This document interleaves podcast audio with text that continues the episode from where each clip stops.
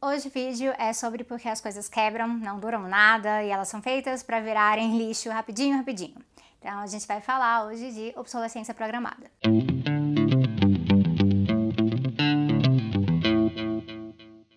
Primeiro, eu queria explicar que eu vou falar lixo aqui várias vezes, a palavra lixo, e eu não vou fazer a diferenciação entre resíduo, rejeito, tá bom? Porque eu entendo que resíduo e rejeito tem a ver com o que se faz em termos de gestão do que foi descartado. Mas o que interessa aqui, na verdade, é o ato do descarte em si. E aí isso eu vou chamar de lixo. Pois bem, Queria que vocês fizessem um exercício aí, e aí vocês me contam no comentário, assim, dos eletrodomésticos eletrônicos que você já teve ou você tem. O que já aconteceu da coisa estragar ou ela começar a dar problema sistematicamente um pouco cedo demais, atrapalhando inclusive o custo-benefício. Ano passado eu li um artigo no The Guardian e esse artigo falava que em 2019 50 milhões de toneladas de lixo tinham sido geradas por conta de simplesmente eletrodomésticos e eletrônicos em geral. Itens que estragavam ou eles não podiam ser consertados ou eles ficavam velhos demais para o uso, antiquados, obsoletos, eles não acompanhavam seu tempo. Então, palavra aí, obsoleto. Oficialmente, só 20%, ou seja, 10 milhões de toneladas, foram reciclados de alguma forma em 2019 também. E não dá para ter certeza exatamente de como que foi essa reciclagem, o que que foi realmente aproveitado. Então, a gente está falando aqui de um lixo que tem até um nome especial, um nome próprio, que é o e-waste, e-lixo lixo eletrônico. E aí o mesmo relatório que foi fonte para esse artigo, ele estimou que se a gente continuar nesse ritmo agora, lá para 2050, a quantidade de lixo eletrônico anual vai estar em 120 milhões de toneladas. Para piorar a situação, tem todo um setor informal ao redor do lixo eletrônico. Então, de acordo com a OIT, que é a Organização Internacional do Trabalho, cerca de 100 mil pessoas trabalham nesse setor informal na Nigéria e quase 700 mil pessoas na China. Vários dos componentes envolvidos no lixo eletrônico são componentes tóxicos, eles fazem mal para a saúde de seres humanos e para a natureza como um todo. E aí quem produz essas coisas raramente se responsabiliza em dar um descarte seguro ou um outro uso para essas coisas. Então pensa, por exemplo, na questão das baterias. Fiz um vídeo aqui em 2020 problematizando a questão do lítio e essa ideia de simplesmente vamos explorar todo o lítio para fazer bateria pra caramba e assim a gente vai salvar o planeta. Mas isso tem um impacto ambiental e não vai atender essa sede de crescimento do capitalismo. Nem as noções de desenvolvimento no socialismo que são produtivistas, que não levam a natureza em conta o tempo inteiro. Então é importante reduzir a demanda energética também, além da gente investir nos métodos e tecnologias de reciclagem de baterias e outras questões de eficiência. Então, olhando para a questão dos veículos elétricos, que muita gente acha que é a coisa mais sustentável do mundo, Elon Musk vai nos salvar?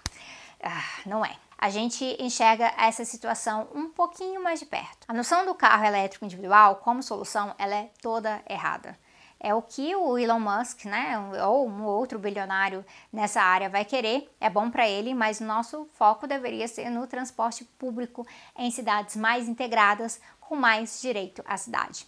Eu já bati um papo aqui uh, no YouTube sobre isso, um papo muito bom com a galera do Tarifa Zero BH e a Fundação Rosa Luxemburgo. Uh, e aí eu vou deixar o link aqui para vocês nas referências. A questão é que o carro elétrico individual ele tem uma pegada de carbono muito alta na sua produção mesmo e também no descarte, além de manter as cidades dominadas por carros, enquanto o transporte público fica cada vez mais precário, mais negligenciado, ou mais privado. E aí uma bateria de carro elétrico ela tem cerca de mil vezes mais lítio que uma bateria de smartphone. Tanto a União Europeia quanto a China já estabeleceram que as montadoras de carro, olha só, elas precisam ser responsáveis pela reciclagem dessas baterias. Mas só esses lugares e só para bateria de carro ainda é muito pouco.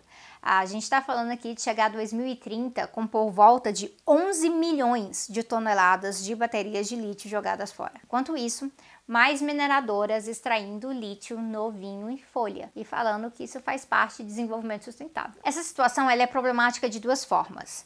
Uma delas me lembra um trecho no começo do livro Vidas Desperdiçadas, do Bauman. Ele conta uma história ali sobre o presidente da Ford, que ele estava se gabando na época lá, né, dos novos lançamentos de carros bem modernos. E como quando perguntaram o que seria feito de todos os carros que perdem a sua utilidade, ele respondeu que isso era apenas um problema técnico. Ou seja, foi o jeito dele de falar isso não é problema meu. A outra é que, além do setor público, até mesmo pessoas no mercado informal se tornarem responsáveis por lidar com esse problema técnico de tudo que vira lixo, também ocorre do próprio Estado ficar tapando o sol com a peneira. Então, de um lado, incentiva a reciclagem, cobra de empresas e tudo mais, mas segue validando a mineração uma mineração contínua, industrial, como uma política de Estado mesmo. A mineração industrial ela vira símbolo de progresso e desenvolvimento, inclusive em governos de esquerda. Quando a gente se opõe a novos projetos de mineração com alto potencial destrutivo, também altos lucros para as mineradoras, tem quem fale, até mesmo né, na esquerda, que nós somos então anti-progresso, que nós não queremos que o país avance. E isso mostra pra gente que a esquerda, inclusive a própria esquerda marxista, precisa muito tocar o debate sobre modelo de desenvolvimento urgentemente. Porque essa lógica de que a gente vai se desenvolver no mesmo caminho dos capitalistas, só que só mudando os donos da propriedade dos meios de produção, isso não me bate muito bem. E para muita gente é simplesmente isso que deve ser. Muda os donos, segue no mesmo ritmo. A gente está falando aqui então de um ciclo. E eu acho interessante que, do ponto de vista da gente seguir a mercadoria, é fácil para muita gente compreender o processo de extrair matéria-prima da natureza. Então, extrai matéria-prima da natureza, aí processa, aí transforma em mercadoria, vende, aí depois vem o descarte. E aí talvez um pouquinho ali de reciclagem ou reutilização ali no caminho. Mas é porque a reciclagem ela não é vista como algo necessário nesse ciclo. Ela não é vista como uma forma de extrair menos da natureza, mas ela é mais uma oportunidade de mercado. Então você usa a parte reciclada para expandir a produção e aí você segue ainda extraindo da natureza como antes, ou ainda mais do que antes. E aí de bônus alguns vão dizer que é possível ganhar dinheiro muito dinheiro e ainda ajudar a natureza. E as grandes mineradoras que elas destroem biomas e as comunidades locais, elas vão concordar com isso. Às vezes, elas vão até mesmo fazer um greenwashing ali de leve ou pesado mesmo, greenwashing, lavagem verde, né? Bem na cara dura.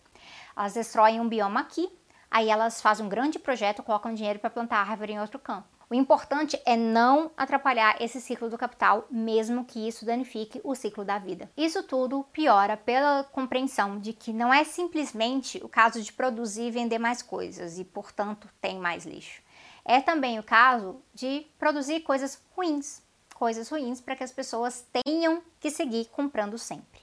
E aí, se possível, dificultar o reparo, né? Com peças com preços artificialmente caros, ou fazer coisas como soldar a bateria no celular, ou soldar o drive na placa-mãe do computador, e aí impedir uma lógica mais modular, em que as pessoas poderiam simplesmente consertar aquela partezinha que está ruim ou fazer pequenos upgrades ali de vez em quando para acompanhar o avanço tecnológico, entendeu? Não troca a coisa toda não, troca só o processador. Já ouviu falar disso, Apple? Não, eles querem que troque, que troque tudinho. E aí compre o um novo, porque para que você vai consertar o velho? Além disso, você vai ficar muito mais na moda com o celular novinho na mão. Isso é chique, né? O consumismo ele é sustentado por essas mentiras ideológicas e por um sistema que ensina que é muito mais fácil jogar fora e comprar um outro. E além de ensinar, ele mostra na prática que às vezes é impossível ou caro demais simplesmente consertar o que quebrou, a ponto que às vezes as pessoas nem procuram mais consertar. E como as coisas têm sido feitas para quebrar, segue o ritmo. E essa é a tal obsolescência programada. Essa obsolescência é tão programada que existe um setor hoje especializado em vender garantias estendidas uh, garantias para além da fábrica, porque as da fábrica também nunca duram o suficiente para pegar a maioria dos problemas. E aí esse setor às vezes ele conserta a peça sim, mas às vezes na própria garantia tá ali que eles vão trocar, vão trocar tudo.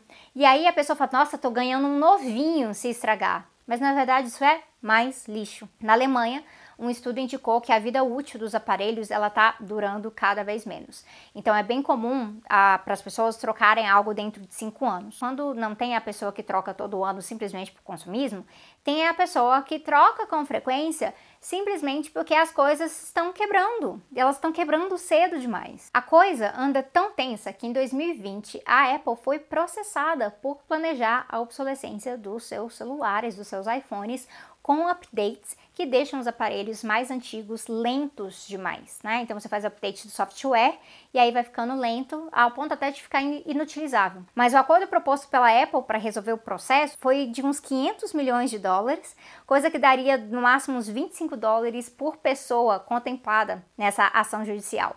Então, para eles, ainda é muito melhor seguir tornando os aparelhos lentos, lentos demais, antes da hora, e aí vender cada vez mais. A questão das patentes e da propriedade intelectual no geral, elas também, né? Essa questão também tem um impacto aqui. É, tem um vídeo recente do Mimimídia só sobre isso, então não vou entrar nisso agora, eu vou recomendar aqui para vocês. Mas a gente sabe, por exemplo, de quantas pessoas ficam reféns de comprar celular de companhia Y porque o sistema operacional é diferente dos outros. E aí você já comprou todos os seus aplicativos naquele ali, por exemplo. Então, se a empresa vai piorando o produto que é entregue e aí você quer passar a aderir a um outro produto, pesa assim na, no cálculo que a pessoa faz, né? Você tem que dar por perdido todos os aplicativos que você investiu. E aí depois passar anos tentando descobrir como fazer o download de todas as suas fotos que estão naquela nuvem, mas aquela nuvem é muito difícil de baixar. E eles dificultam, e não é por acaso. E aí pode ter quem ache que é simplesmente uma questão do consumidor. Vai lá, consumidor, vai lá e boicota essas empresas e pronto. Mas isso perde completamente a dimensão da coisa, gente. O, o sistema de obsolescência programada, ele não beneficia só uma Apple da vida. Ele beneficia cada, cada empresa envolvida no ciclo de produção dos componentes dos celulares e dos computadores e dos eletrodomésticos. Tem muito poder envolvido. E todo o setor age assim. É assim que ganha muito dinheiro. Aí o software livre. Ele pode ajudar, claro que ele pode. Ainda mais agora que eles estão com interface cada vez mais amigável para quem não é um programador ou um desenvolvedor. Mas, mais uma vez, a gente está falando aqui de uma cadeia de produção inteira. E aí a parte do software é só um elemento. Então, isso requer que a gente fale do sistema como um todo, do sistema que é um sistema capitalista. É esse sistema que se dedica em cima da lógica de acumulação infinita, mais, mais e mais. E ele alimenta ideologias como o consumismo numa ponta e o produtivismo em outra ponta. E essas ideologias, elas também apresentam risco para qualquer construção de uma alternativa real ao sistema. Por isso que no ecossocialismo vocês veem que a gente bate muito na tecla da obsolescência programada, porque ela é um pilar do consumismo e do produtivismo. E elas podem acabar passando essa ideia, né, uma ideia errada de que é possível ter socialismo cheio de tranqueira, mas não é não. Nem socialismo e, na verdade, nem capitalismo, porque nós sabemos que a natureza já está cobrando a conta. Sabrina, mas tem a questão de inovação também, não é? O, do, dos nossos avanços em conhecimento e tecnologia que tornam as demais coisas ultrapassadas, tornam as coisas obsoletas. E a gente não quer parar a inovação.